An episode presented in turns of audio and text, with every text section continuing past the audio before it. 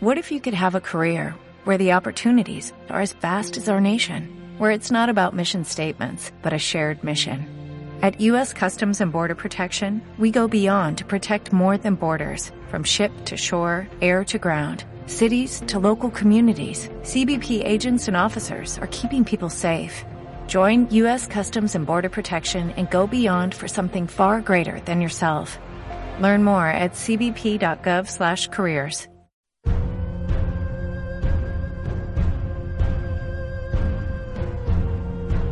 doctoresdeltiempo.com presenta.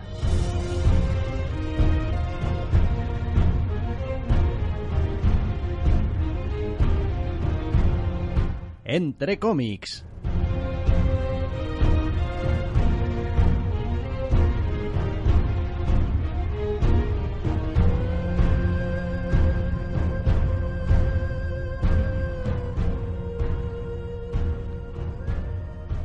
Bienvenidos, queridos oyentes, a una nueva edición de Entre Cómics. Doctor Snack, muy buenas. Muy buenas. Esta semana, entre las novedades, vuelve el evento, vuelve, vuelve el amor, vuelve la colección que va a prolongarse durante tres años de, de vida y otro puñado de novedades más. Hombre, no me preocupa que Doomsday Clock, y entramos ya en harina, vaya a prolongarse durante no sé cuántos años. se, preocupa, 2017, se preocupa 2018, que se vaya a 2019. prolongar a lo largo de tantos años míos. ¿Eh? Quiero decir que vamos a tener que estar aquí, según las últimas previsiones que, vamos, acaban de salir, hasta julio de 2019. Agarraos, julio de 2019, hablando de Doomsday Clock. Va, va para- a surgir esporádicamente en el programa de cuando en cuando números de esto todo- durante año y medio. cuando esto acabe, presagio que, sinceramente, va a estar en esa categoría de ya no le importa a nadie. ¿Qué pasó en el último número? No me acuerdo de nada. No sé, el siguiente se ha ido hasta el último día de marzo.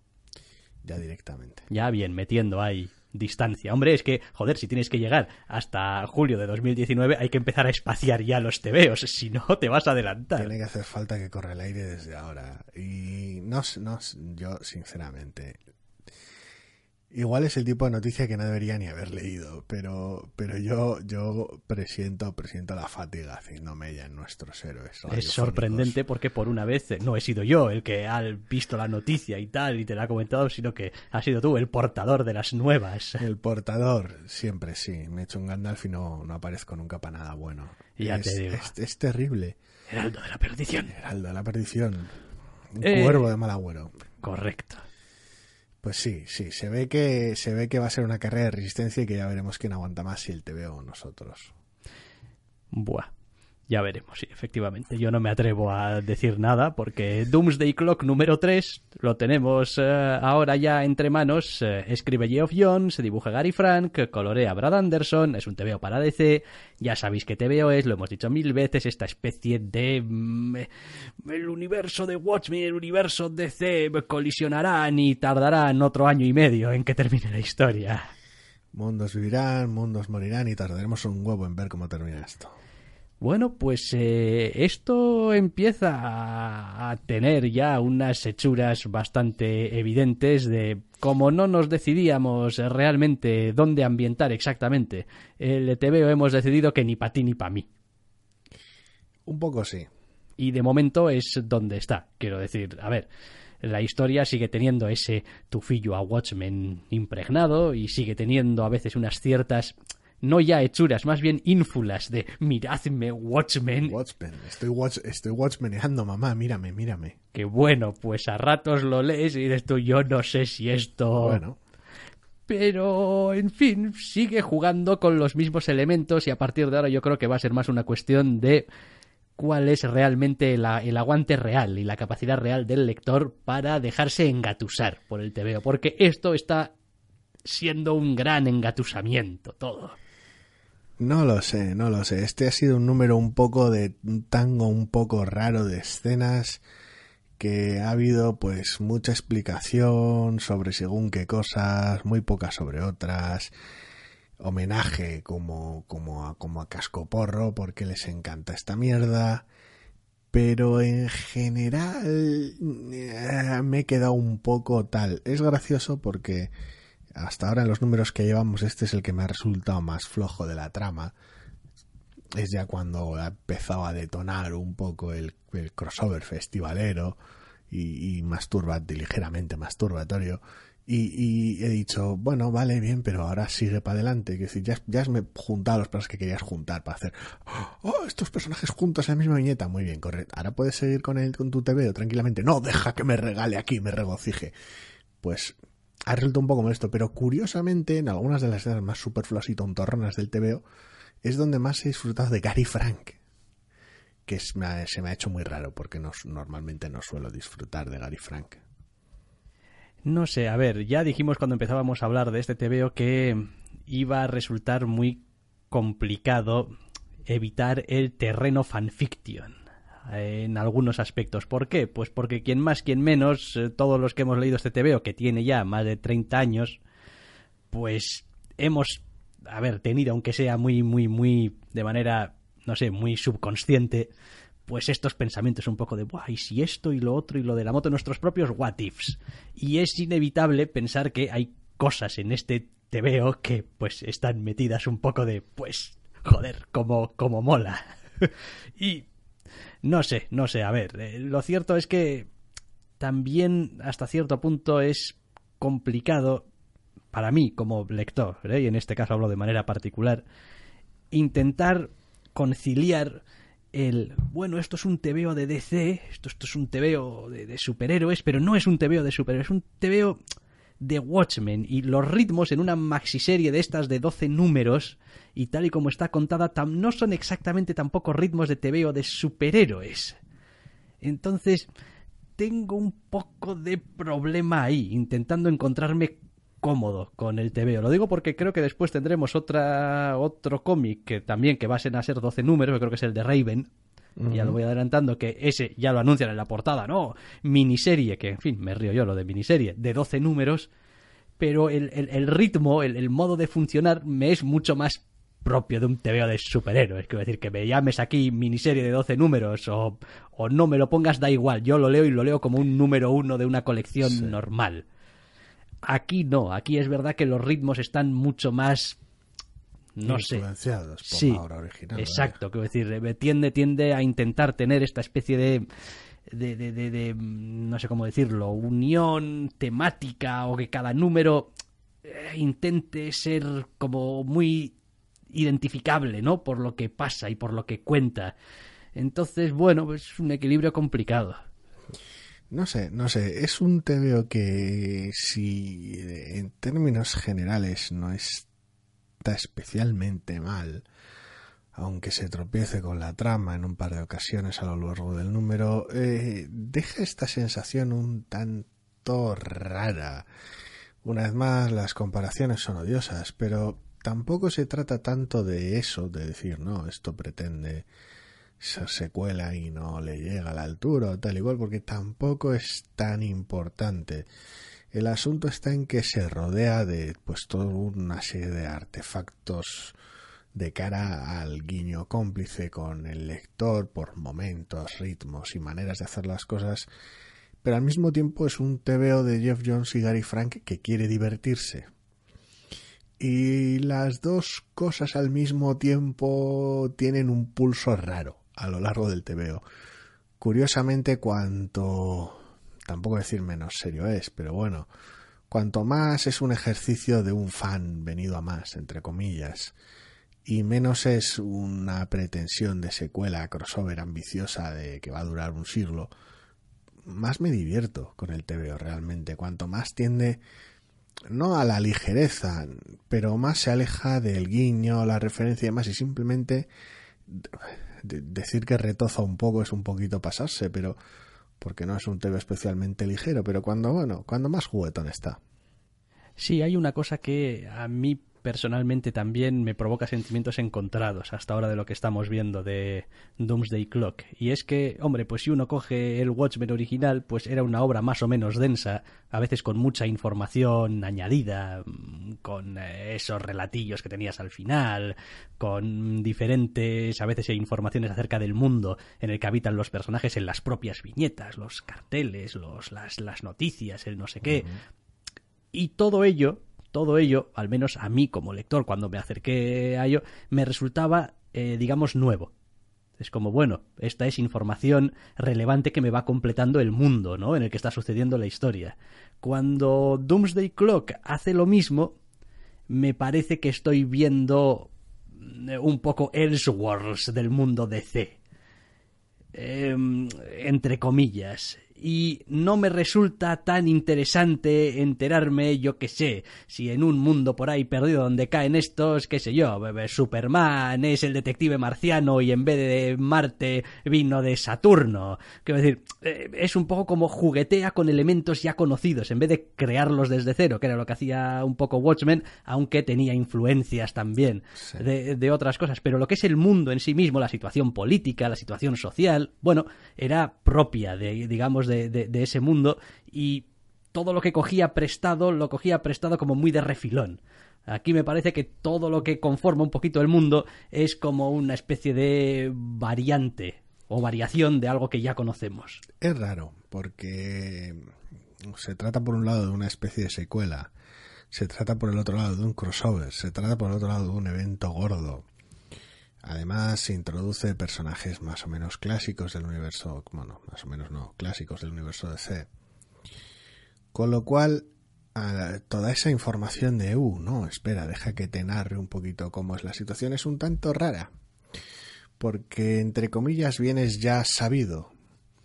Con lo cual, a veces resulta disonante o redunda, dependiendo de la perspectiva que tenga cada uno. Con lo cual, buena parte de ese tipo de notas de color, por decirlo de alguna manera, son más una deuda para querer hacer el TVO parecido a como era el anterior, que realmente algo que le venga bien o necesite. Es, eh, no lo sé, en general es incómodo, es muy, muy ruidoso, es, sobre todo este número más que los anteriores. Hombre, a ver, yo he de reconocer de todas formas que sigo muy interesado en este te veo que se va a alargar y alargar y alargar y espero que eventualmente algunas de las cosas también que estamos empezando a ver ya o que hemos visto ya tengan entre comillas su resolución o su importancia o bueno, pues iremos viendo, pero sí que es verdad que resulta a mí me resulta como lector muy raro estar leyendo una especie de secuela de Watchmen, que es una obra que a mí me llegó ya finalizada ya que leí de principio a fin, quiero decir, no hice parones, no tuve que esperar dos meses a que saliese el siguiente número, ni nada por el estilo, que es posible que si la hubiese leído mes a mes en su momento, pues igual también eh, mi punto de vista sobre la obra quizá también hubiese cambiado un poco, ¿no? Pero... Hombre, a ver, eso afecta siempre. Pero claro, mm, yo veo aquí esto y me pregunto, jo, igual esto en un tomo en su momento, o graphic no original graphic novel de DC, pum, toma tu tochazo. No, realmente tampoco tanto. La sensación extraña es de cuando lo leas en tomo o lo leas número a número, cuando te se meten ciertas explicaciones o ciertos asuntos de esto hacía falta o esto es simplemente un apaño, un parche para tener el, tono que quieres tener o para añadirle ese peso extra, todo el gravitas que quieres aquí, porque esto de repente es una cosa muy seria pero al mismo tiempo luego, según en qué escenas no lo es tanto. No lo sé, no lo sé. Yo, desde que detonó un poco esto con Reverse y luego fue continuando, ya lo hemos dicho varias veces. A mí me da igual que manoseen ni que prostituyan ni que, bueno, que cada uno introduzca el término que quiera aquí. Personajes que no va a empeorar lo que ya he leído previamente. Me da igual. Con lo cual, pues al menos quiero que este cómic sea decente el solo. Y a veces parece que se está poniendo palos en las ruedas, no sé. Sigue siendo divertido, ¿eh? Sí, sí, sí, no, realmente, realmente yo, en fin, no es una lectura que vaya a descartar. en plan, no, pues ah, me gusta y y aquí voy a también a, un poquito a reiterarme. Además, no lo voy a descartar por razones distintas a las que otras veces no he descartado otras eh, historias. Estoy pensando, por ejemplo, en Secret Empire. Secret Empire es un evento que atravesamos y que seguimos a partir de un punto bastante temprano además, pues porque bueno, era el evento gordo de Marvel y pues ya que hacemos un podcast de TVO si nos gusta pues estar al tanto, te lo tienes que leer. Pues exacto, entre comillas te lo tienes que leer. Entre comillas, sí, porque eh, bueno, a lo que viene siendo el retorno de Jean Grey le estamos haciendo el caso que yo te diga. Eh, bueno, pero ¿cuántas veces ha retornado Jean Grey? Ya. No sé, este no, no sé. Este no es el caso con eh, Doomsday Clock. Yo Doomsday Clock lo voy a seguir leyendo porque, porque realmente pica mi curiosidad. Al menos por ahora. Exacto. Y entonces, pues... Eh, tiramillas con él. Y por lo demás, quiero decir, formalmente tampoco esperéis nada muy distinto. Ya quiero decir, seguimos con la rejilla de nueve viñetas, seguimos con ese estilo muy reminiscente de Gary Frank hacia lo que era Watchmen. Eh, es posible que nos encontremos a veces hasta alguna viñeta que nos suene directamente, eh, casi casi sacada de Watchmen o sin casi.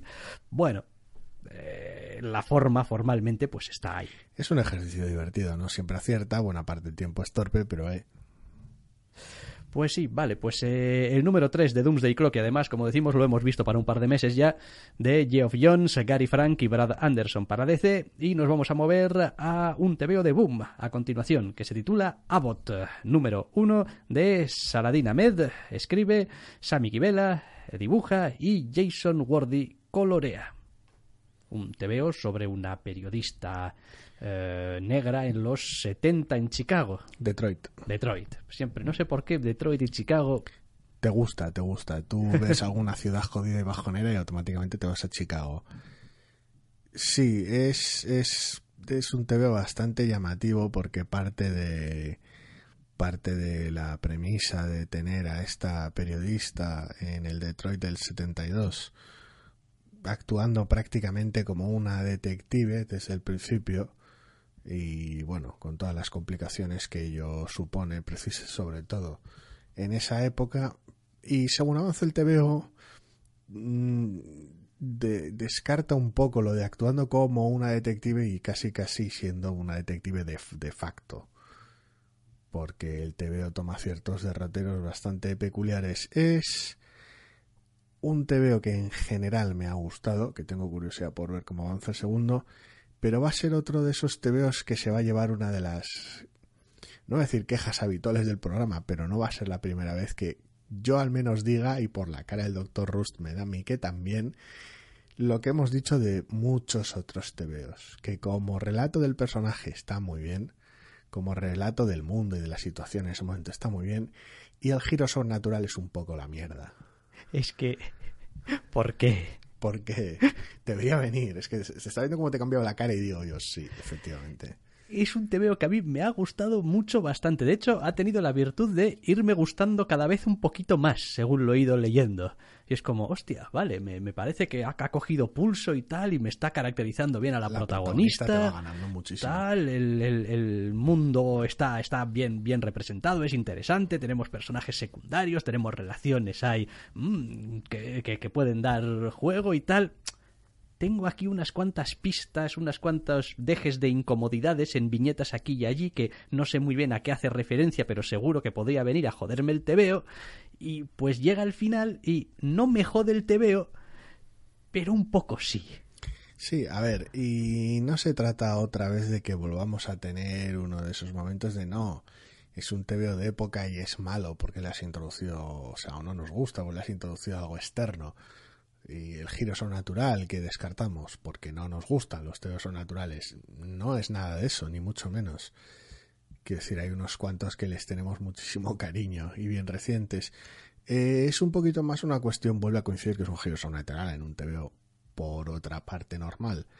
Pero es más una cuestión de prioridades, entre comillas. El TVO hace su prioridad la protagonista y sus relaciones personales y el mundo en el que ella habita, y en ese aspecto lo clava. Con lo cual, el giro sobrenatural o el giro extra en estos crímenes en los que se ha visto metida está tratado por un lado de manera misteriosa porque bueno pues es parte de la gracia y por el otro lado tiene tan poquita presencia que queda, queda muy pueril sobre todo cuando su máxima representación en el TVO es en un flashback no demasiado hábil porque hasta el momento, pues bueno, te dejan entender cosas y dices tú, vale, aquí veo que hay algo más, pero bueno, el TVO se va a tomar su tiempo para explicarme que ese algo más. No, toma un flashback.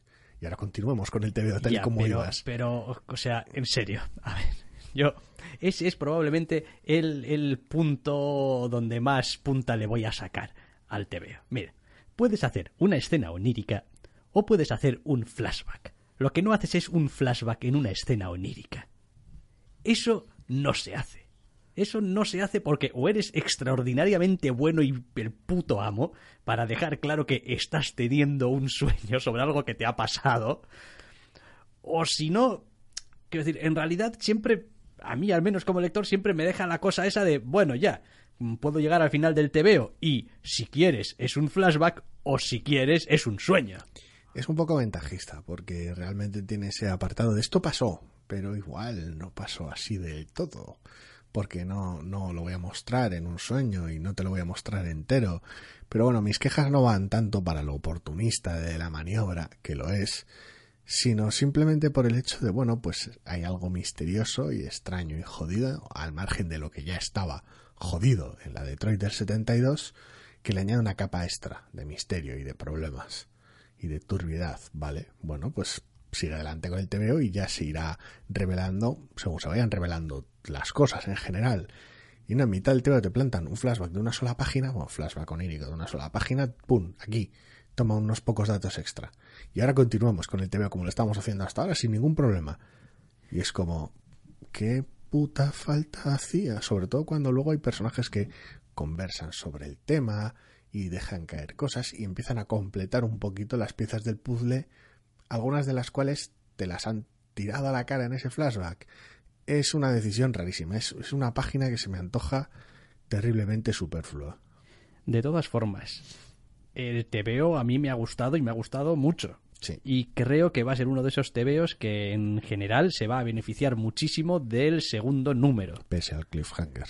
Pese al cliffhanger, en el sentido de que a ver, cuando uno se acerca a una historia de primer, a una historia en un primer número, y lo que tienes es básicamente lo que hemos dicho, es ese mundo normal, es esa periodista ahí arrojada y tal, reportera, tal y cual, y no sé qué, y el, giro, digamos, el, añadido, pues la sensación que te queda es inevitablemente de esto es esto al que le han añadido esto otro. Conforme vayamos eh, leyendo los números de la colección, si es que seguimos haciéndolo, si esas dos partes se van integrando bien, formarán parte de la identidad de la colección. Es como es que este TVO es, es así, quiero decir. Y me imagino, por ejemplo, por si estáis leyendo mm, Kill or Be Killed, por ejemplo, de Brubaker y Son Phillips, eh, bueno, pues ahí desde el principio tenemos un elemento sobrenatural que está integrado totalmente en, en la historia y pues es que es así, o sea, quiero decir, lo, tienes así de continuo. Igual te lees el primer número y dices, joder, ¿por qué le han metido este, este giro aquí de bueno? Pero es que es así todo el no, Está bien integrado, quiero decir, eh, los, los distintos temas que toca, las distintas tramas que toca, se retroalimentan una a la otra. Es un veo cohesionado, no es un pegote. Entonces yo creo que aquí pasará lo mismo porque todo lo que he leído del TVO me hace pensar que los autores aquí saben lo que, están, haciendo. Y bueno, hombre, sí. El TVO en general sí, aunque tiene un par de atajos como el del flashback y tiene un cliffhanger barato de, oh no, podrá nuestra protagonista salir de este apuro. Pero, pero al margen de ese par de momentos facilones que tiene, el resto del TVO está realmente bien. Casi se antojan externos al asunto. O sea, es como en plan, pues tenía que hacerlo porque me convenía. Sí, hombre, a ver, acabará también eh, teniendo que verse hasta qué punto, si el TVO, entre comillas, va a peor, pues no tenemos esa sensación de, jo, ya teníamos una historia que podía ser estupenda sobre una reportera negra en los 70 en Detroit, eh, que, decir, solamente con eso puedes hacer una colección. O sea, quiero decir, no me jodas. Eh, y claro, pues si después le metes otras cosas y no funciona, pues siempre te vas a quedar un poco con la sensación de decir, hombre, igual has querido meter demasiadas cosas, joder. Sí, igual no funcionó, no, no funcionaba en ningún, en ningún caso porque no, no, sabías llevarla. A ver, es, es What if y tebeos teóricos es, es complicado, aunque sea un ejercicio que hayamos hecho de vez en cuando por diversión. Sí, pero está, está, está bien, ¿eh? Y el, y el estilo artístico también me parece que le pega mucho y es, es un tebeo con un, no sé, con un aspecto visual muy reconocible también. El color me parece que le, que le hace mucho, que le ayuda, que le ayuda bastante. Y no sé, es, un, es uno de esos tebeos que yo, yo lo estaba leyendo y decía. Aquí, por mérito propio. Sí, sí, aquí hay cosas, aquí hay cosas interesantes y que están bien contadas y no es solamente, no es solamente la historia, no es solamente el personaje, eh, la protagonista, no es solamente el periodo histórico, es todo, todo ello está bien conjuntado, es como, es un conjunto que, que funciona. Sí, más allá de ese par de decisiones raras, de, de, de, cómo se supone que tienes que hacer un número uno. Es como, no, mete un flashback para explicar alguna cosa en medio y luego termina con un cliffhanger para que la gente quiera comprar el número dos. Aparte de ese par de momentos un poquito, esto no hacía falta, pero vale. Al margen de eso, y son realmente dos páginas, tal vez tres, si cuentas el final, eh, el resto del TVO está, está realmente bien. Sí, sí, sí, sí. La verdad es que sí. Y bueno, oye, es otro TVO de Boom que aquí está. Otro más. Es, a ver, a veces es injusto diseccionar un TV así, porque lo que son atajos y malas prácticas pueden extenderse entrega tras entrega y ya veremos. Pero bueno, por ahora el resto del TVO compensa.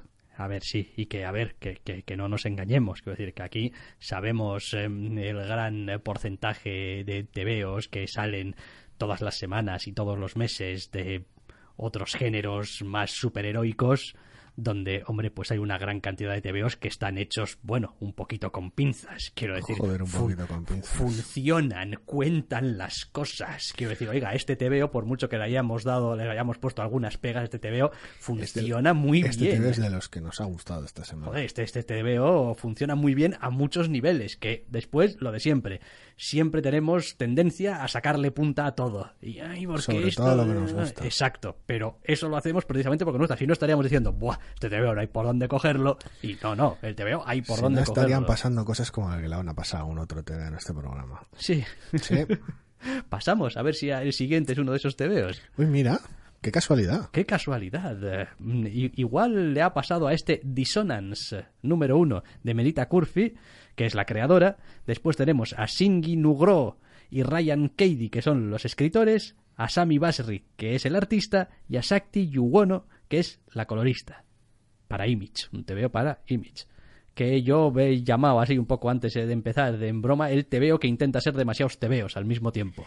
Eh, mm, yo no lo veo tan, tan escandaloso en el aspecto de la trama. Nos presenta un mundo ficticio en general futurista, producto de, por un lado, la Tierra más o menos como la conocíamos antes de que le sucediese este TVO, y seres de un mundo espiritual perfecto en general, pero que dado que tienen ciertos problemas con su propia manera de ser, que les genera ciertos conflictos, estoy siendo un poquito ambiguo, porque bueno, el TV es como es, llegan, lleva- llevan a cabo un acuerdo con la Tierra para no realmente unir ambos mundos, pero sí que haya habitantes de, de ese mundo espiritual que se unen a habitantes de la Tierra, dando lugar a no seres totalmente nuevos, pero bueno, si todo esto suena un poquito a galimatías, es porque buena parte del TVO consiste en explicarte ese asunto. Es como, quiero decir, he montado un- una chirigota tal que no sabía cómo contarla,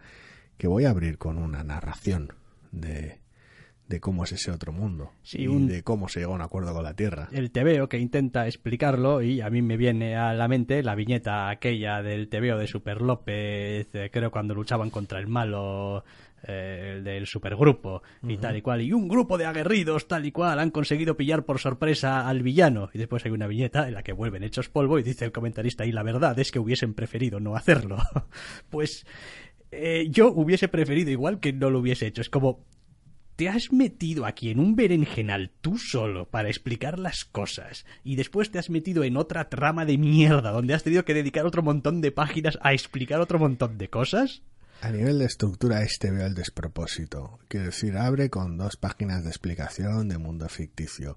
Continúa con una escena que parecía prometedora porque iban a suceder cosas, pero enseguida, tras dos páginas de escena, cortan y pasan a explicarte quién está tras esa escena, tras lo sucedido, quiénes son, con sus títulos sobreimpresionados en viñeta, y cómo están discutiendo si lo que han llevado a cabo era lo que querían llevar a cabo o no dentro de su pequeña conspiración de salón, mientras te arrojan los personajes a la cara. Después literalmente cortan abruptamente la escena, decir, pues mm, no llegamos a un acuerdo en nuestra reunión conspiranoica de relacionada con los que parecen ser los protagonistas de TV. Así que pasemos a una escena con otros dos personajes no relacionados que te expliquen cosas otra vez a la cara es que a mí me estaba sacando de quicio conforme lo estaba leyendo. Es como, a ver, a ver, ¿vais a, vais a avanzar en la historia y dejar de darme sopitas con el mundo este en el que nos movemos o qué? Es, es espectacular, eh, porque en el momento en el que ya dices tú, bueno, ya has terminado de tirarme tonterías a la cara y vas a desarrollar un poco los personajes. No, espera, tengo que explicarte más cosas. Permíteme que saque a otros dos personajes que empiecen a hablar de, oh, este mundo es fascinante, sí lo sé, ¿por qué? Porque funciona de esta manera y de esta otra manera, y claro, porque esto otro, y tienes esta opción y esta otra, y la gente reacciona de esta manera, ah, pero también hay gente a la que no le caemos bien de este mundo porque venimos de fuera, y más explicaciones, y más explicaciones disfrazadas de manera muy pobre es terrible y podría haber una presencia maligna. ¿En serio? ¿Una presencia maligna? Oh no, oh no, qué mal. No, no, no, en serio, no, no. Es que. Descomunal. Y por fin, una vez que termina esa escena, el tebeo tiene, tiene un pequeño espacio para algo que parece el tebeo. Que tenemos a los dos protagonistas principales, la relación entre ellos, a veces de manera activa, eh, ligera en diálogo, abundante en sobreentendidos, funciona bien. Es una relación entre hermanos y te la muestran de manera más o menos hábil, aunque hay algún arrebato de torpeza aquí y allá. Y luego el TVO cierra con otra mamonada que cuando crees que va a mostrar y no contarte, decide no, no, te voy a enseñar lo que pasa y luego te lo voy a explicar con unos captions. Y terminar el número. Y dices tú, vete a la mierda, te veo. Vete a la mierda. Es el te veo que más explicaciones y menos te veo contiene. Es descomunal. Quiero decir, para estas alturas estoy súper informado del mundo en el que viven, del otro mundo que está metido en el ajo, de los personajes que manejan ciertas historias entre bambalinas, de posibles antagonistas que pueda haber en el futuro, de ciertas tensiones y ninguno de los personajes me importa una puta mierda. Hombre, es que si te llegan a importar es que tienes una especie de sexto sentido para, para ponerte en contacto con los personajes. No, a ver, esto es también un poco cruel. Que digo, que este te veo es... Pero es que hay veces en las que las cosas no funcionan. Y en nuestra opinión, como siempre hacemos, porque esto no es más que nuestra opinión, este TVO no funciona. O sea, no es que esté mal dibujado, no está mal dibujado. No es tampoco necesariamente que esté mal escrito, eh, tampoco. Es cuestión de que, joder, elige contar las cosas, pues no siempre más interesantes y no siempre en el mejor momento. Es que lo que tú decías, es que la estructura del TVO es que. Por eso digo que es como. Decía que es como varios TVOs al mismo tiempo. Quiero decir, porque es el TVO de unos hermanos que están metidos en unas cosas, pero es también el TVO acerca del equilibrio de un mundo muy raro que se ha visto alterado por la entrada de otro mundo, pero es también un TVO acerca de un posible futuro si nos dejáramos arrastrar por tal y cual. Es, es varias cosas a la vez y el TVO no hace una apuesta clara desde el principio por decirte te voy a contar esta historia y te la voy a contar desde este punto de vista. Quiero decir, es como una especie de monstruo omnívoro que quiere contártelo todo desde todos los puntos de vista y al final pues te quedas un poco atónito. Llegas al final y dices tú, bueno, vale, pero ¿y el TVO y la historia del TVO cuál es? Porque esto es una lección de historia, pero pero ¿dónde está aquí la chicha? A mí me encanta porque cuando llegábamos al, llegaba al final del TVO y, tiene lugar la, escena o la última escena, digo, hombre, aquí vamos a tener algo del, del personaje que ser el personaje principal, aparentemente, y coño, eh, el TVO de repente hace un buen trabajo y digo yo, ah, vale, espera, espera, que ahora ya se quitan las explicaciones de medio, ahora ya puedo disfrutar de mi TVO ya, ya, ahora está bien, me está enseñando cómo es el personaje, cuál es su relación con su hermano, qué problemas tiene, y todo eso en una splash doble sin una sola palabra en ella. Y dices tú, coño, ahora entiendo mejor a este personaje, tengo cierto interés por él. Siguiente página, mm, cuatro viñetas widescreen, explicaciones del personaje contándome lo que ha contado el dibujante, la página anterior. Y es como, vete a la mierda, te veo. Quiero decir, yo en eso sí que, sí que no coincido. Creo que sí que está mal escrito. Pero realmente mal escrito. Con, el, con, con lo que es a nivel visual, el TV no tengo ningún puñetero problema. La verdad, el diseño de personajes que viene de mano de la creadora, al menos en su mayoría. Y luego la representación del arte en general, lo extravagante que resulta este otro mundo, el trabajo de color que se hace con las, los, los integrantes más, más extraños, con las formas astrales o espirituales o como se quiera llamar de algunos personajes y tal. Yo con eso no tengo ningún problema. El problema es que eh, todo el todo el guion en general del puñetero TV o toda la estructura, lo que lo, lo que decide contar y cómo decide contarlo es un puto despropósito. Pero un puto despropósito. Sí, vale, quizá he sido un poquito generalista cuando he dicho escrito, quería decir guionizado. Sí, sí, Quiero sí. decir, los, los diálogos pues no tienen ninguna cosa que digas, Bueno. oh, qué de corcho suena esto, hombre, pues hay un poquito de todo. No, de todo el apartado es lo A menos ver. malo, entre comillas. A ver, ojo, esto es como todo, depende también cuántos aumentos quieras meterle a la lupa. No, los diálogos no están mal. Hombre, si tienes en cuenta que están en una escena ya de por sí superflua, pues sí, evidentemente, pues Estos diálogos que, no, estos son más, diálogos una expli- que no son sobran. más que una explicación. Exacto, pues bien, pero vaya, quiero que se me entienda lo que quiero decir. Es como, no es que digas, ay, que, no sé, Si quitamos un par de escenas del final, que realmente son las que funcionan de cara al personaje principal del TVO, el resto es un número cero. Es una entrada de Wikipedia de qué va este TVO. No, no hay un cómic aquí, no hay, no hay una tensión, no hay una narración, no hay personajes contando cosas, apenas. La relación entre los hermanos cuando mejor funciona es al final y luego todavía estropea intentando tirártela a la cara y haciéndotela todavía más transparente por si eres cortito o algo. Es, es terrible. Es terrible. sí es bastante terrible. Y lo que es peor, me ha dado ganas, según lo estaba leyendo, de a ver si lo terminaba ya. Y eso nunca es, Es- una buena señal. Decir, no- lo, estaba leyendo y iba ya, ya, ya con el segundo cambio un poco, digamos, de, de- de escenario, ya ha sido como, no, o sea, no sé quiénes son estos dos fulanos, ni, ni dónde están, ni qué es lo que están haciendo, me da absolutamente igual, es decir, para ya, porque pareces una puta noria. En serio, no, no, es alucinante y eh, sobre todo lo más, lo más gracioso de todo es que al, al final del día el TVO no es tan complicado. Es, eh, es- es lo más llamativo de todo, ¿no? Es, no es un TVO que dices tú, no, pero es que es una cosa muy jodida, entonces requiere un montón de tiempo, no, no es, no es, no es cierto. Hombre, a ver, hay excepciones siempre para todo, pero en general suele decirse que algo que no puedas explicar en tres frases, pues igual... Quiero decir, porque a veces hasta las ideas después tienen sus complejidades en el desarrollo, pero el concepto, el concepto tiene que ser fácilmente explicable en tres frases. Y el concepto de este TVO también puede explicarse en tres frases. Y la costumbre un poco fea de, no sé, querer, querer tirarle a la cara todo al lector en el número uno y explicarle hasta el último recoveco del origen del mundo que te va a con, en el que te va a contar en lo que sucede en el TV es un poco ridículo porque es estás sacrificando muchísima de la buena intención o del, buen hacer o de las de las ganas del lector en el proceso en contarle el funcionamiento interno como tal de manera textual como si fuera un puñetero libro de texto donde va a tener lugar tu historia en lugar de contarle tu puta historia lo cual es acojonante, es una cosa demencial. Es, esto no es un número uno de esta colección, es la guía de, esta colección, que bueno, pues tiene lugar en forma de TVO, pero, pero no es otra cosa que una guía.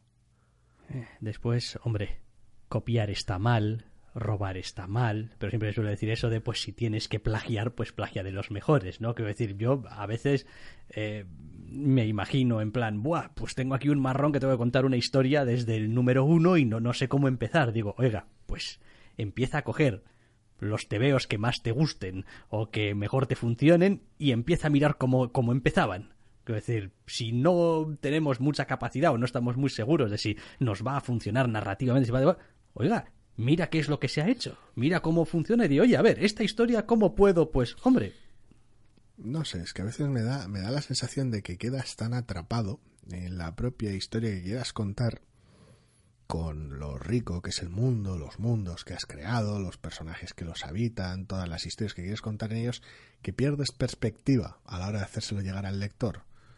es que, a ver, eso te sostiene muy poco y para muy pocos lectores. Quiero decir, leemos tebeos en general para que nos cuenten historias. Y esas historias normalmente están protagonizadas Por personajes. Y Sí, siempre hay excepciones, pero normalmente lo que quieres es que la historia empiece, se mueva un poco y tengas un protagonista con el que sentirte un poquito identificado. Aunque sea un gilipollas, no importa, no hace falta que te sientas identificado con... Pero necesitas un, un enganche, un ancla, un algo. Y este TVO no tiene ese ancla. Es decir, a diferencia de lo que decíamos del Abbott, por ejemplo, donde tiene el ancla ahí, luego tiene sus cosas, pero está ahí.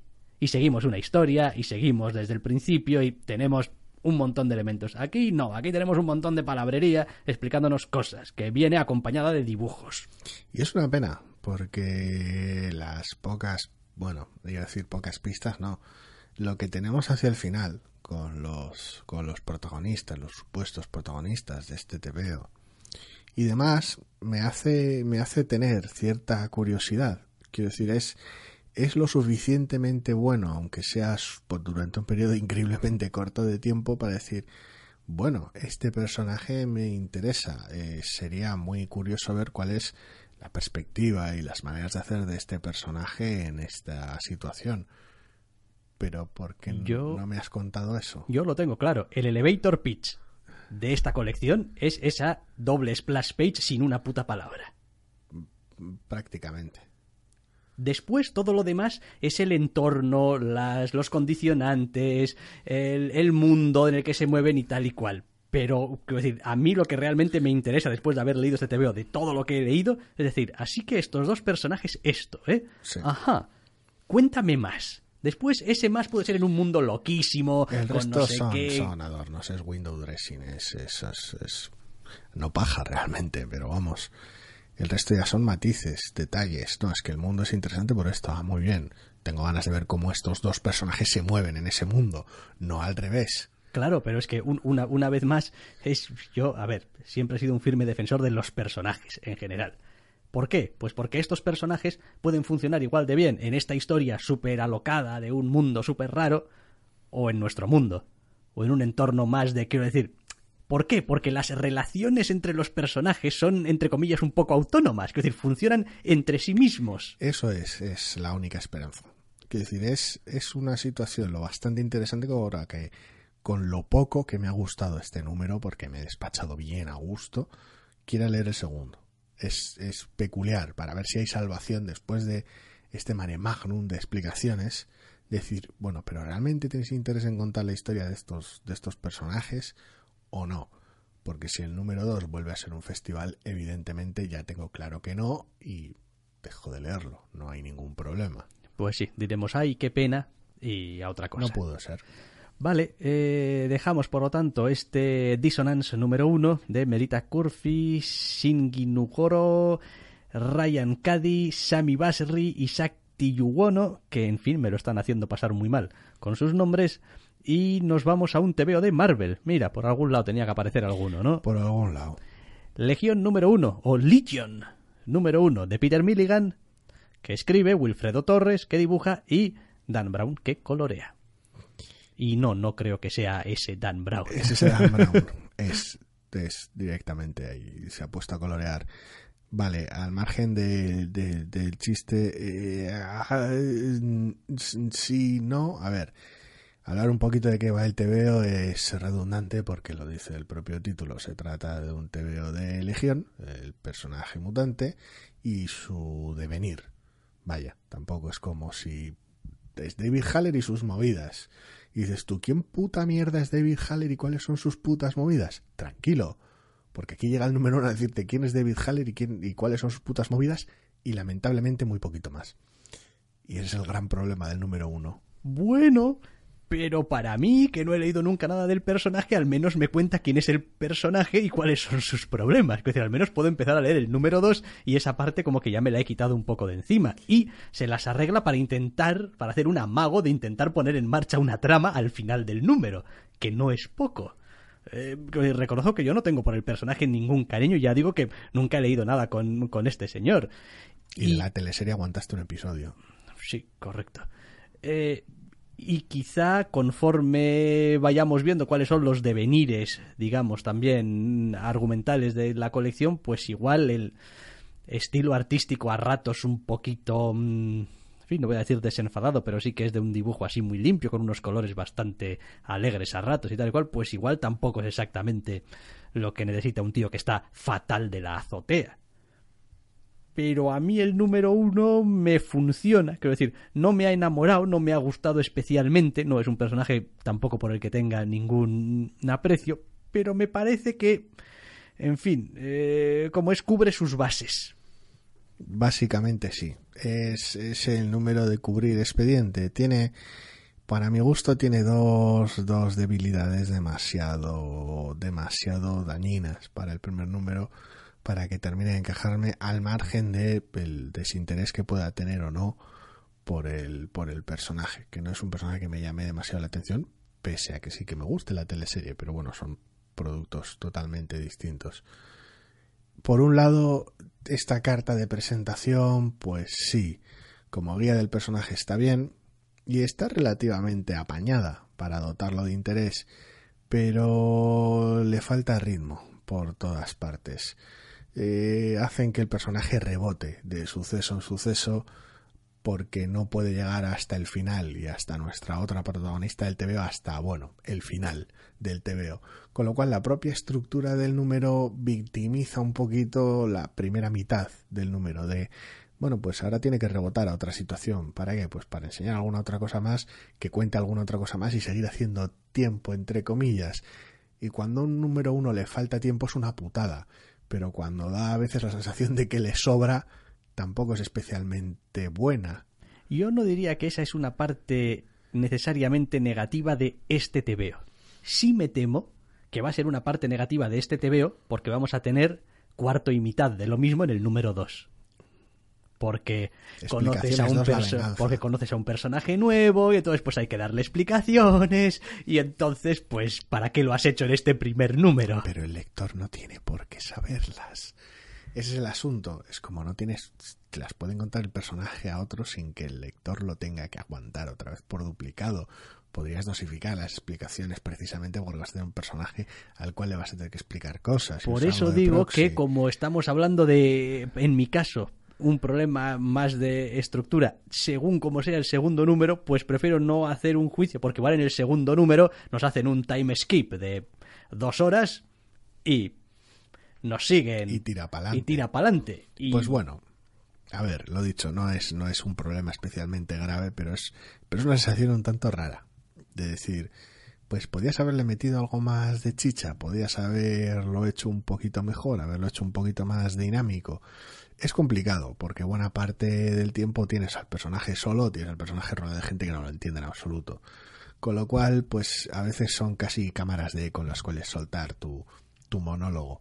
Pero bueno, pese a las dificultades se las apaña. El segundo apartado secundario con el cual tengo el posiblemente problema más grave del veo es el color. Cuéntame más. Lo odio. En todos sus aspectos. Es, es, es, es, el color más del montón que he visto en mucho tiempo. Es una cosa rarísima. Y no es porque tenga ningún problema en general con el color plano, con la, con la, con la utilización plana que hace el del color en general no es un estilo, le puede venir mejor o peor, pero no soy especialmente odioso de ello, no, no, no me importa que en algunos casos optes por colores simples y demás. Lo que me termina de joder con el color es que en un veo tan loco, con estas situaciones, el uso del color sea tan, y para esto no hay una palabra, hace falta un sonido, meh, Sí, lo que estaba pensando yo es que... sobrio y triste. Es que es un color que curiosamente no hace ningún esfuerzo en todo el tebeo por eh, enfatizar nada. Es como, bueno, pues está ahí, está de fondo y quiero decir cuando incluso cuando uno observa eh, yo qué sé yo qué sé el interior de una habitación o un mobiliario o un lo que sea eh, no hay nada que parezca hablar de la personalidad de, de, la persona que, que, vive ahí o que está ahí. O que decir, es, es todo como si hubiese sido y hubieses encargado. Que te. Es como, oye, necesito una casa de encargo. Bueno, pues pónmelo todo muy neutro, así como muy blanquito, muy de estas de estos programas. De, eso, es muy de catálogo de IKEA y que no sobresalga nada. No queremos que haya por aquí nada que llame la atención. Es terrible porque, porque el color, el tratamiento del color es tal que en un par de situaciones donde se, se, se estira y pone un par de fondos naranjas en situaciones violentas y tensas, en un par de viñetas, te, te, parece que está haciendo acrobacias comparado con el resto del número. Y no son más que fondos naranjas sencillos, ¿eh? Y no, es, no, y no estamos hablando tanto de un no, bueno, menos es más, una aproximación más o menos minimalista para conseguir un mayor impacto en otras situaciones. No, porque el color es igual todo el número en todas las situaciones. Da igual que estén saliendo tentáculos de un, de un, de un asiento y que todo se esté siendo rarísimo, porque el color sigue siendo el mismo, el tratamiento sigue siendo igual de genérico. Con lo cual la sensación general es de ¿sí? está sucediendo esto pero no parece importar demasiado.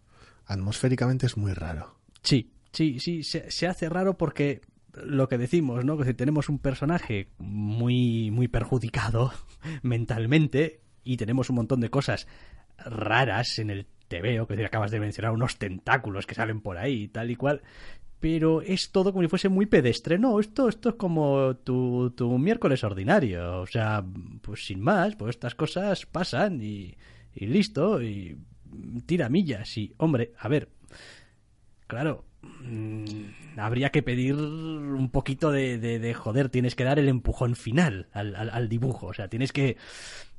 No sé. A ver, yo parto de la base de que para mí no es un TVO que ya sea de base sobresaliente, que un uso del color que no me convence en absoluto haya echado a perder de repente, no. Para mí ya el TVO de alguna manera partía de ser un TVO cumplidor y relativamente mediocre. Es como, bueno, pues no está mal, es un TVO, un número uno adecuado.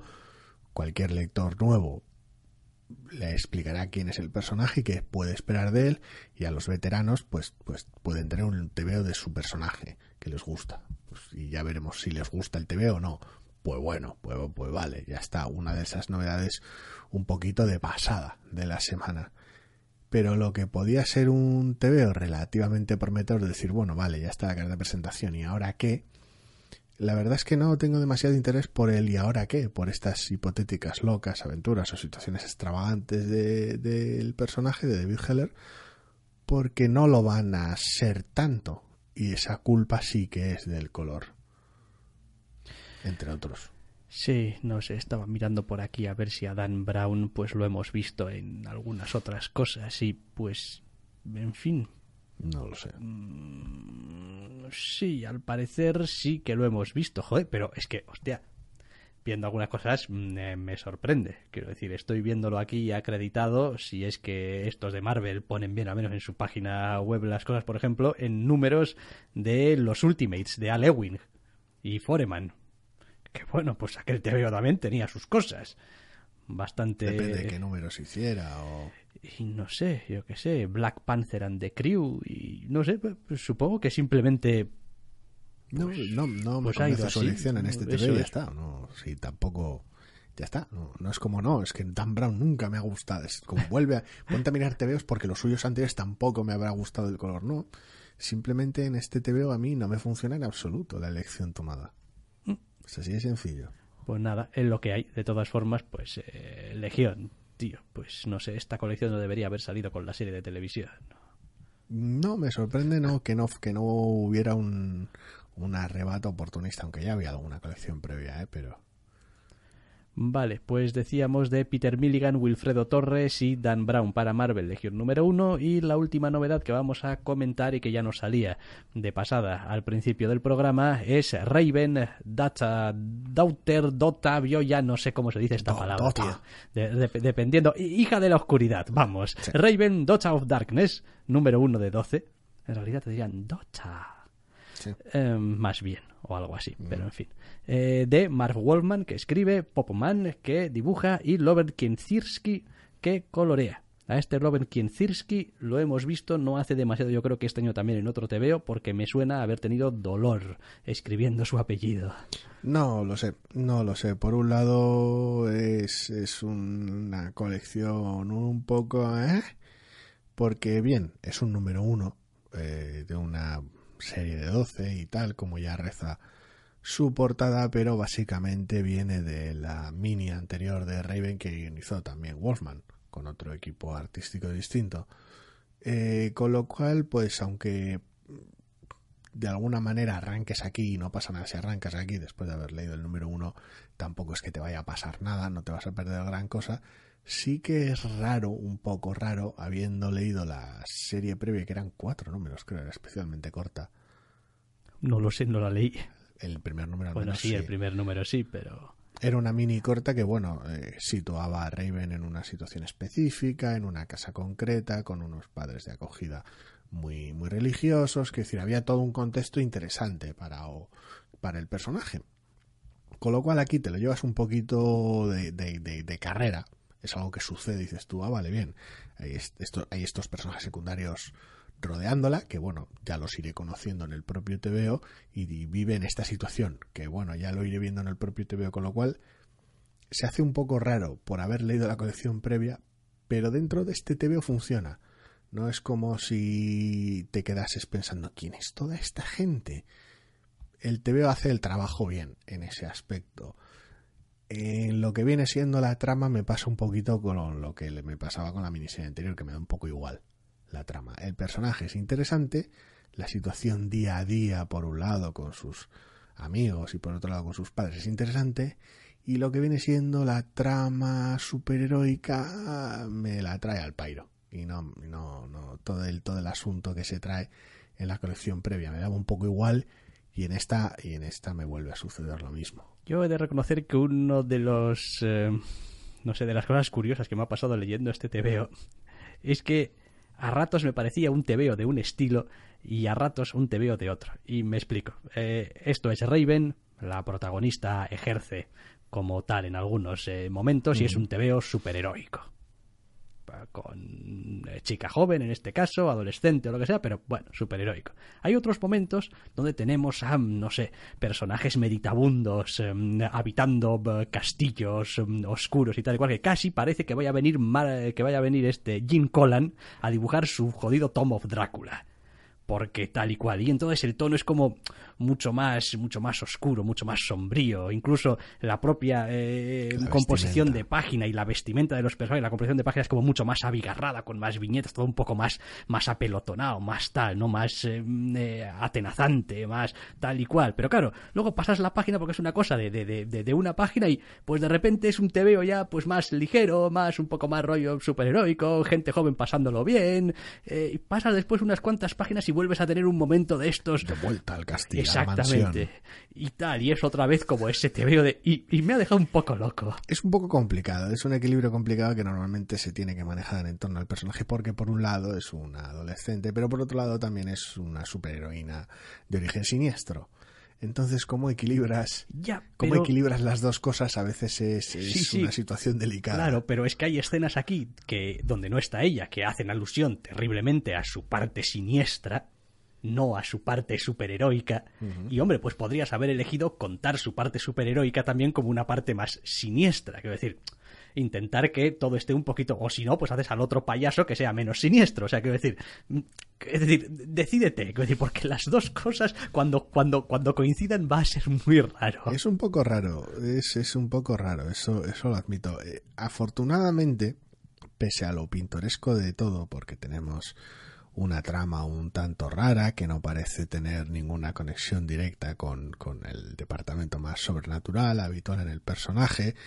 Tenemos por un lado las propias neuras del, del, del, del personaje, su situación con sus amigos, su situación familiar, el personaje oscuro y misterioso que aparece, bueno, no tan misterioso que aparece en esas escenas mencionadas, pero pese a todo, curiosamente, después del número anterior meterme con ese apartado, aquí es el color el que lo mantiene todo junto. No es que sea súper homogéneo, porque sabe adaptarse a, lo que le pide cada una de las distintas escenas, porque si no la situación sería rarísima, porque estarías coloreando igual un, un, fuego en la playa amistoso que una situación terrorífica de visiones raras, con lo cual pues se las apaña, pero mantiene el tono lo suficientemente compacto como para que el TVO, pese a los bandazos que da, narrativamente no quede tan, tan, tan, no sé, tan desajustado. Sí, hombre, a ver, eh, en sí mismo con la historia, con la trama y tal, tampoco tengo mayor problema. Es decir, no me ha resultado arrebatadoramente atractivo, no, pues no. Es decir, tampoco su desarrollo es una cosa y que digas, ay Dios mío, qué metido estoy en el TVO. No. Eh, pero bueno, o sea, yo qué sé, pues tiene que haber historias para todos y para todos los personajes y de todos los colores y pues bien, no resuena especialmente conmigo, pero vale, mm, quiero decir, yo funciono más en la parte, como has dicho, siniestra. Sí. Yo, funciono, yo funciono mejor en la parte siniestra. Eh, sí, es raro porque ya es un personaje que tiene esas complicaciones mencionadas a la hora de equilibrar las cosas con esta perspectiva desde la miniserie anterior que le ha dado que le han dado en, la editorial vuelve a ser esta situación rara porque eso lo he dicho la situación en casa es una con los amigos es otra la situación superheroica es otra sus problemas con su propio origen ya tienes bastantes malabares entre comillas en este caso, en vez de centrarte en sacar petróleo de ahí, que igual no tenías tiempo en la miniserie anterior por ser demasiado corta, decir, no, porque sus amigos esto, y la situación en la escuela está otra, y los padres por aquí, y su propia naturaleza de la protagonista tal y cual, no, encima no, mete aquí una organización paramilitar, y está persiguiendo a alguien raro, y Raven se cruza en medio, y unas movidas, y mete también un tío raro en una mansión con una mascota extravagante que ah, ve a venir el desastre en el posiblemente segundo arco argumental de esta miniserie de 12, porque también es horriblemente predecible en algunos aspectos. Y dices tú, igual podías haber parado en algún momento de añadir malabares a tu TVO de superhéroes, porque lo convierte realmente en eso. Al final terminas el TVO y dices tú, pues sí, pues sí, el típico TVO de superhéroes lleno de todas las insensateces que se te han ocurrido, que termina con un cliffhanger de mierda. Al final abaratas el concepto, por decirlo de alguna manera, es una, es una sensación un poco rara. Como decir, tenía cosas interesantes aquí, pero al final las he devaluado y las he diluido todas tanto que me ha quedado un batiburrillo. Sí, un poco sensación de batiburrillo. Sí queda la verdad, pero bueno, aún así me ha entretenido, ¿eh? El, el TVO. Tampoco creo que haga un trabajo especialmente bueno haciendo súper interesante a la protagonista, pero bueno, como que tiene tantas facetas que por acumulación se te hace interesante. Pues cuando tienes 28 escenas distintas, 78 personajes y cuatro tramas que, coexisten en un TV24, ¿qué tiempo tienes el que tiene, el que te, te has permitido? O sea, las cosas como son. Pues sí, pero bueno, aquí está y previsiblemente además pues para quedarse por otros 11 números. ¿Eh? Me hace gracia la portada con su miniserie de 12 números. Y digo, macho, ha habido colecciones abiertas en Marvel como Doctor Strange and the Sorcerer Supreme que ha durado 12 números. O sea, quiero decir, mini, mini en estos tiempos que corren. No sé, lo de la terminología a veces es, es... A ver, no voy a decir que es lo de menos, pero a veces cada uno tiene sus... Sus, sus hostias y sus maneras de llevarlo a cabo. Yo a estas cosas le he llamado maxi serie toda la vida. Yo no les pongo nombre a estas mierdas. Ya está. Maxi Esto que después de esta etapa de Raven y ya sí, un volumen que sacaron aquí de Doctor Extraño hace la tira de tiempo con nueve números, era maxi serie. Maxi, mini, tapa dura. Sí, aquello de Nick Furia contra Shield era una maxi serie. Yo que sé, aquello de Nick pues Furia contra Shield era Nick Furia contra Shield, yo que sé. Ya está. Llámalo como quieras. Exacto. Bien, pues eh, estos son los te veo las novedades digamos, los números uno que tenemos para hablar y como solemos hacer habitualmente, pues vamos a pasar a continuación a echar un vistazo a los irresistibles.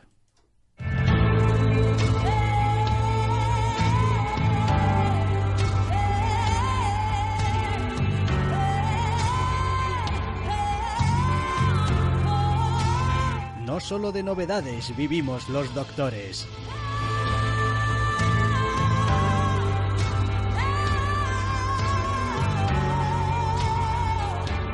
También leemos otras colecciones. Y aquí están porque nos encantan. Los irresistibles de la semana.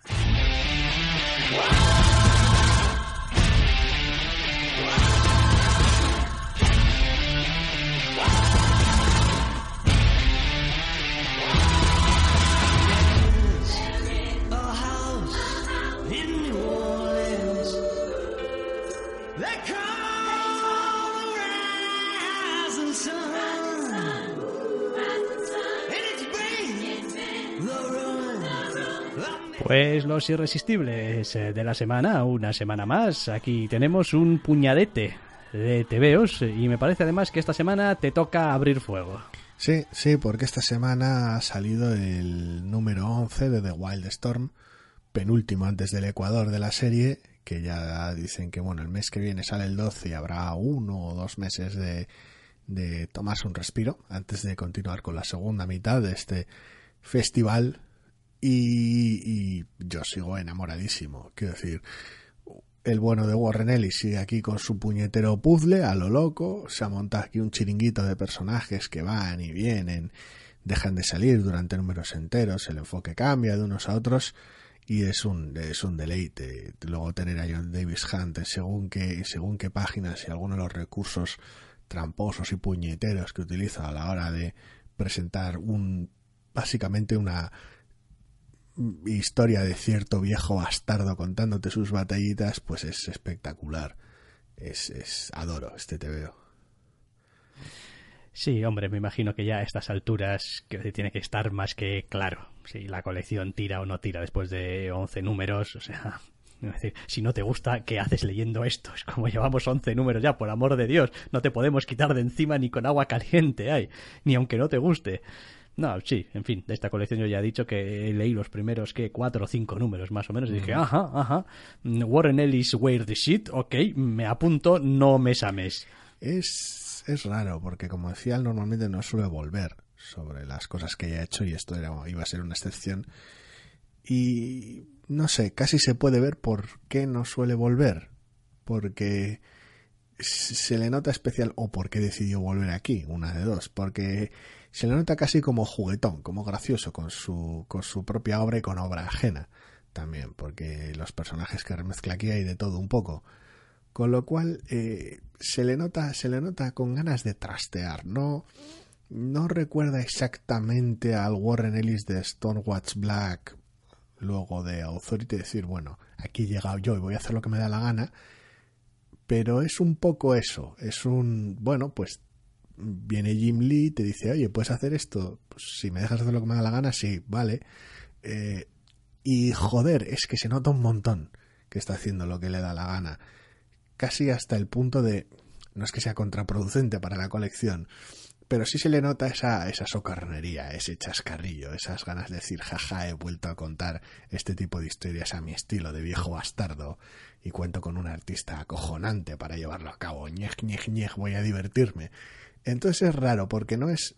Sigue siendo un TVO que está muy bien, pero se le nota que no es un TVO del todo serio, entre comillas, porque la mayoría de sus personajes son unos putos disfuncionales.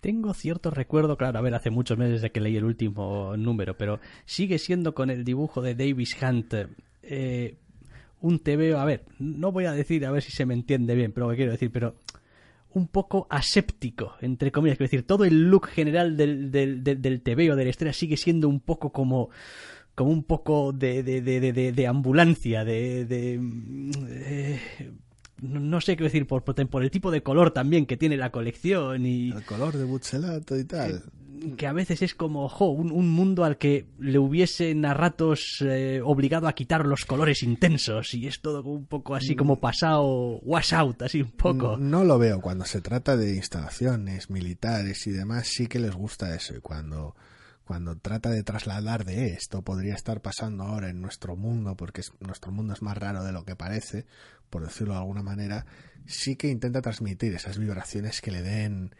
eh, verosimilitud y sí que es una paleta de colores relativamente tranquila, pero yo no hablaría de, de que sea aséptico, realmente, sí que es sobrio, ¿eh? Quiero decir, no, no. Es que tengo cierta idea como como si en este te veo... Pero, no lo veo frío o distante.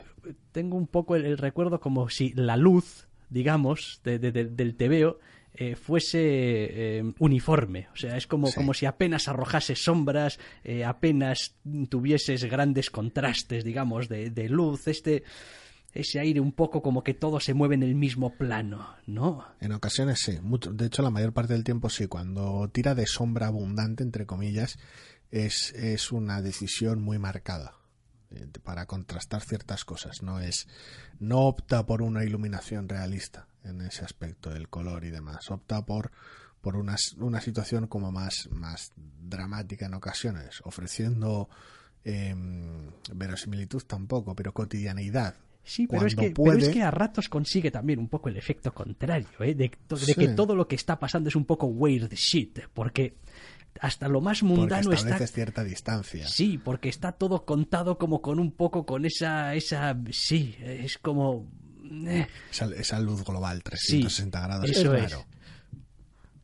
Es raro. Visualmente es, es, es bastante llamativo y bastante extraño. Y las, las sensaciones que provoca pueden ser muy dispares, como bien has dicho. Pero es, ya te digo, es. Le funciona al TVO. Al menos conmigo le funciona muy bien al TVO, el aspecto visual. Vale, pues de Wildstorm, que ya está por el número 11, a puntito de llegar al Ecuador y antes del descanso que al parecer han prometido después de eso. ¿Y qué más tenemos en la lista? Ah, sí, esta es una colección que sigo leyendo yo. Mira. Te, Eh, esta vez te toca a ti. Sí, Maestros. Maestros número 4. Si recordáis, Maestros era el TV aquel de Steve Scrooge. Sí.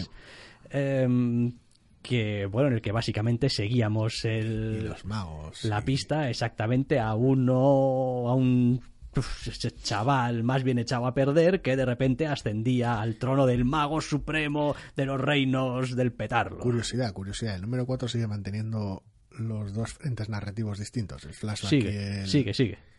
Sí, sí. Y, y cómo fun- o sea, y funciona. Pues le funciona bastante bien. Porque, Por- a ver, no voy a decir que es lo que me sacó del TVO, porque no, del TVO me sacaron otras cosas. Pero me sorprende que funcione.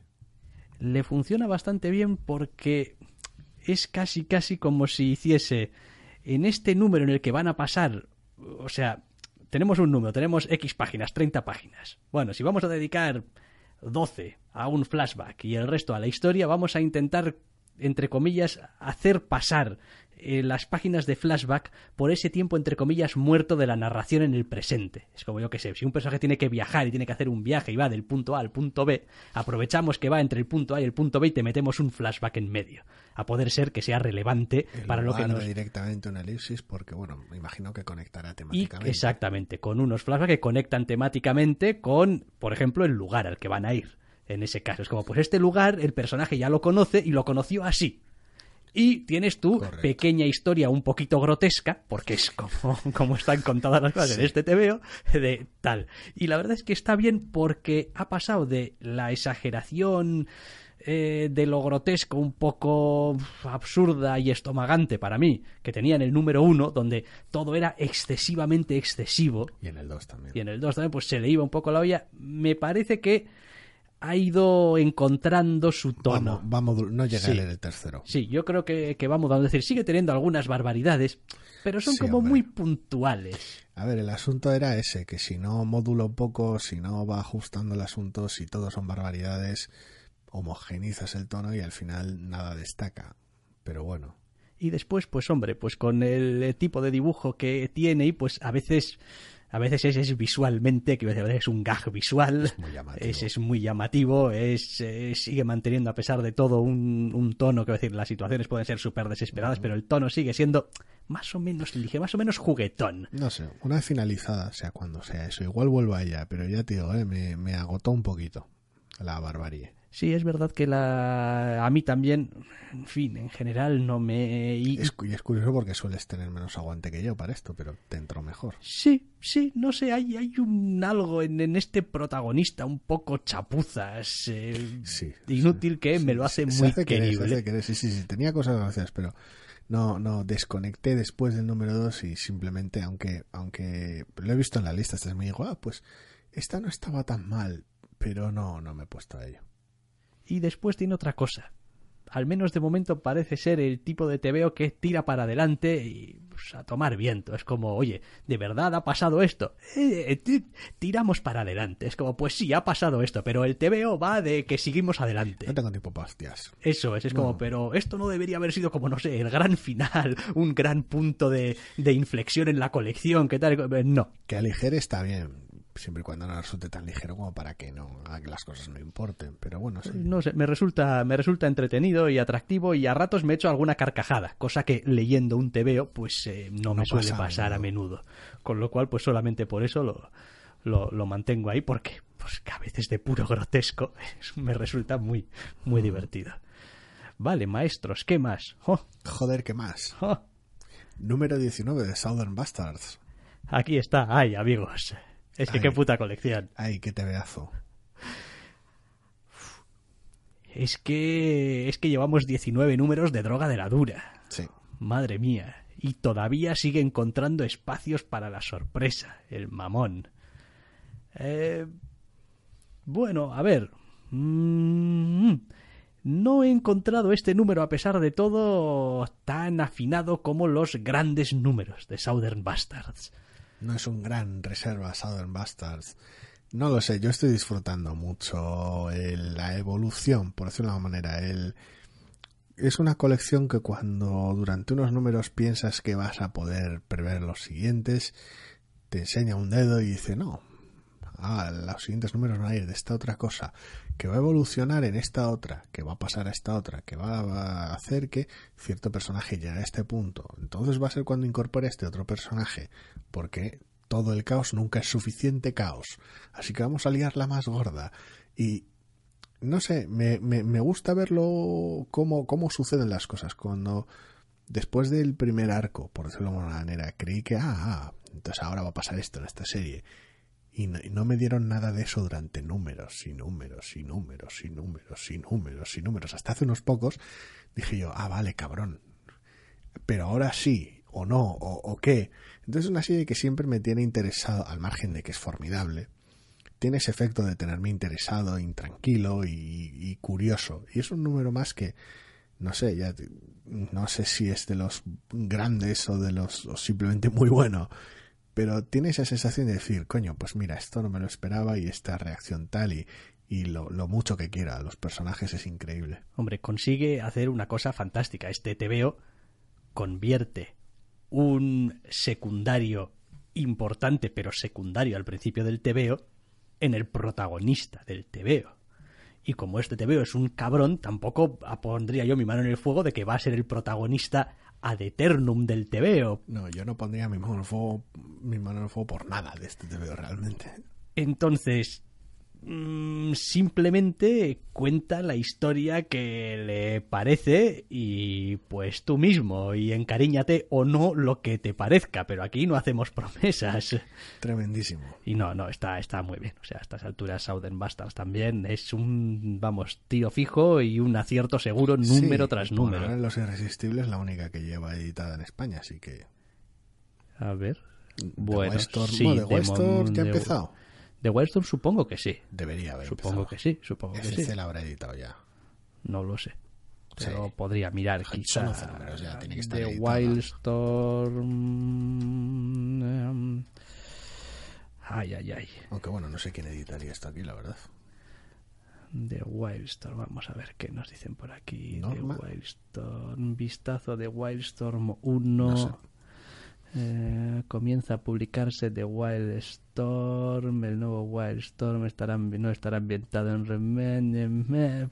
Que sí, que se está editando, sin más. No, no, no lo sé, es que aquí resulta muy complicado, con un nombre además como Wildstorm. Ya.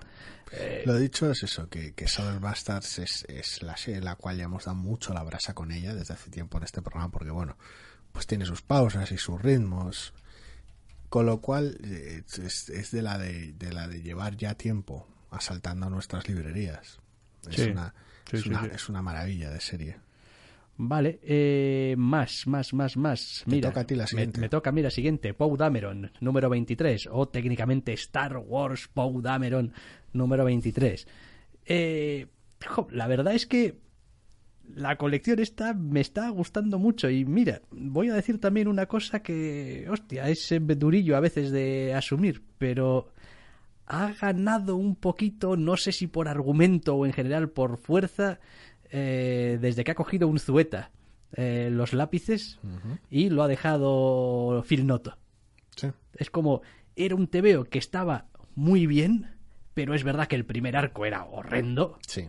Decir, el primer arco de esta El colección primer arco es lo que provocó que no lea esta era, colección. era, era, horrendo. Después se fue recuperando y tal cual, pero aún así hay un cierto, o había un cierto toque eh, cinético, digamos, en el TVO que con Noto pues, a ver, ese tipo de cosas que hasta que no ves, digamos, una alternativa no te das cuenta. Pero ahora que estoy leyendo eh, desde hace unos cuantos números ya, eh, mejor, sí, sí, me sí. encaja mejor, me encaja mejor. Es como los personajes tienen más movimiento. Quiero decir, cuando Poe Dameron corre o se mueve, está un poquito más vivo. Le pega más. Sí, Bueno, sí, sí, sí. Y bueno, y la trama, las tramas están siendo de, de un, de un delirio. A la altura, De un delirio de vamos aquí, quiero decir, son algunas tramas, esta en concreto que están ahora, es digna de partida de rol.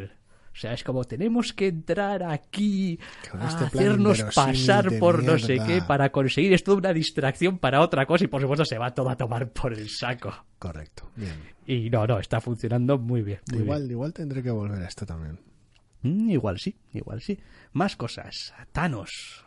Thanos. Thanos número 15, en este en este arco chifladísimo de Thanos gana, Thanos vence.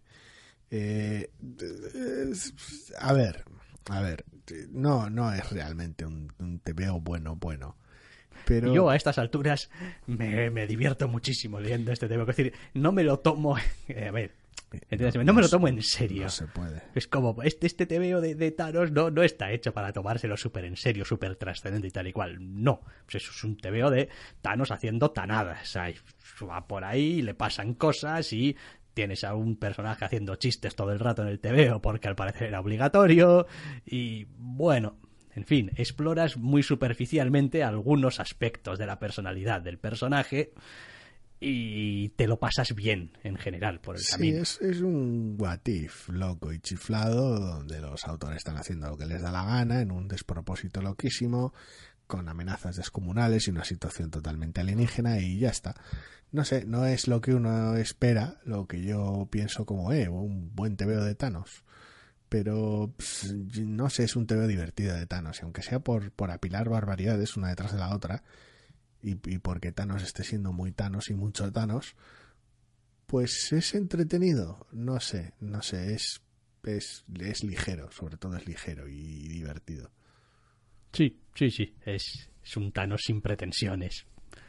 Que va por ahí. A ver, que, que tampoco le viene mal, ¿eh? Quiero decir, porque a Que veces... le dé el aire un poquito. Sí, sí, porque quiero decir, todo el rato el Thanos meditabundo, el Thanos tal y cual, de contarte todas las cosas mm, y tal. Hombre, y a ver, bueno. estilísticamente está claro que no es, no es el Thanos de Starling. Eso es lo que es, pero vamos. Pero está, está bien, está bien. Yo me echo algunas risillas también con el TVO. Porque bueno, se Con presta, cosas. se presta a ello. Y las revelaciones de según qué personajes. en Correcto, Este número. correcto. Madre mía. Entonces, bueno, pues está hecho, está hecho para eso, está hecho para, joder, para pasar un buen rato leyéndolo. Quizás sí que es verdad que es una ruptura un poco grande para lo que era tonalmente Thanos hasta el número 11 o una cosa así, que creo que fue el primer gran arco. Pero oye, pues haya cuidados. Pues supongo que por no hacer otro volumen y empezar con otro número uno y aburrir a las ovejas y tal, pues tiran adelante. Eh, más TVOs. Marvel 2 in 1, número 2. Número 2, está, está aquí en Los Irresistibles. Bueno, antaño esto hubiese ido probablemente en la lista de las novedades como un número si 2. faltasen novedades, pero Pero bueno, eh, lo más sorprendente de este Marvel 2 in 1 número 2 para mí es que sigue dibujándolo Son Chen. Digo Jim Cheung, que se me va. Eh, porque este hombre suele ser especialista en dibujar un número y, Y salir hasta, corriendo. hasta la vista comediante. Es, es raro, es raro, porque con Zdarsky al guion uno espera un TVO, al menos yo espero un TVO más gracioso y el TVO tiene sus puntos, pero el corazón del TVO no está ahí, no está en una situación de aventura y comedia. El, el, corazón es un poquito más sentimental y más dramático, lo cual es un giro un tanto peculiar para lo que podría esperar de un TVO con estos autores detrás, pero es interesante. Eh, aún así, está dando muchas vueltas y sé que son deliberadas porque, bueno, pues se va tropezando con secundarios y con partes del mito de los cuatro fantásticos según le van interesando a los autores. Y pues vale, pero al mismo tiempo es dar bastantes vueltas. Es un número dos, con lo cual, pues bueno, todavía es temprano realmente para decir, no, es que estás ya aburriendo. Joder, es el número dos, déjale un poquito que se estire. Pero es una sensación rara, porque por un lado es casi un homenaje a los cuatro fantásticos sin tener a todos los cuatro fantásticos, aunque el TVO haya un poco de eso. Pero aunque esté bien, no termina de encajar del todo. Bueno, a mí me ha funcionado bastante bien. Tengo más problema con los añadidos que le metes para cubrir el expediente, pues habrá que meter una pelea, pues habrá que meter un no sé qué, que con lo que es argumentalmente el número. Argumentalmente me parece que está muy bien y que el concepto es bastante bonito y tal. Eh, la, idea central, digamos, este toque un poco más sentimental, un poco más de tal, me parece que está bien y está suficientemente bien desarrollada y trabajada y hasta cierto punto tiene todo el sentido del humor que te quieres permitir en una historia de este cariz, donde la mitad del equipo está muerto, desaparecido y la gente está más o menos de bajón. Entonces, bueno, tienes pequeños guiños aquí y allá para aliviar un poquito. Mm, y bueno, no sé, me parece que... me ha sorprendido, ¿eh? Que me siga funcionando. Me da un poco de pena que tengo la sensación de que a este TVO le va a pasar como a otro montón, que son los que inician algo, pero no van a acabarlo. Es decir, que vamos a tener a estos personajes en su desarrollo argumental intentando hacer algo o lo que sea y tal y cual y que llegado el momento Marvel pues sacará algún número específico, algún anual, algún evento, sacará las trompetas, pondrá la maquinaria y será otra, gente quien remate el exacto. Es posible. Otra, otra gente, no solamente autores, sino, sino personajes también. Es como, no, y entonces tal, y esto más grande, más grande. ¿No? esas grandezas que a veces suelen tener. No, no, para esto hay que montar un evento, una miniserie, un... Oye, pues lo estabas contando bien hasta ahora en una colección. Tampoco hacía falta mm, liarse la manta a la cabeza, pero bueno, ya veremos. Y el último te veo, ese te corresponde a ti. Sí. Porque yo estoy Entre siguiendo... comillas, pero sí. Sex Criminals, número 21. Hablando de Zedersky eh, eh, número 21. Al igual que ciertos comentarios a veces sobran con el 19 de Southern Bastards, aquí son dos números más, por decirlo de alguna manera. Llevamos ya por el 21 de esta colección y después de cierto suceso, spoilers, así que no voy a decir nada, el TVO este nos pilla con una elipsis, con y bueno, y, ahora un tiempo de indeterminado, bueno, no, determinado del cual no voy a hablar después, ¿esto qué? ¿Nuestros personajes cómo están?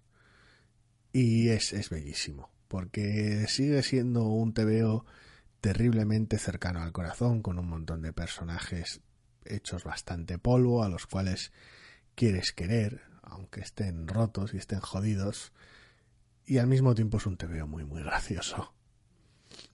No sé, yo lo estoy leyendo en castellano, en sus tomos que están sacando, Creo que no le queda mucho si es que no ha salido ya el segundo. La semana pasada. La semana pasada, bien, pues eh, tendré que hacerme con él y, leerlo. Y, hombre, pues, a ver, desde principio, el, arranque, pues, pues siempre me dio un poco sensación de puesto un TV un poco chiflado mm, a ratos incluso un poco extravagante y pop y con a veces unos colores un poco salidos de madre acerca de una historia que, bueno, en fin, o sea, parece que no tuvieseis filtro.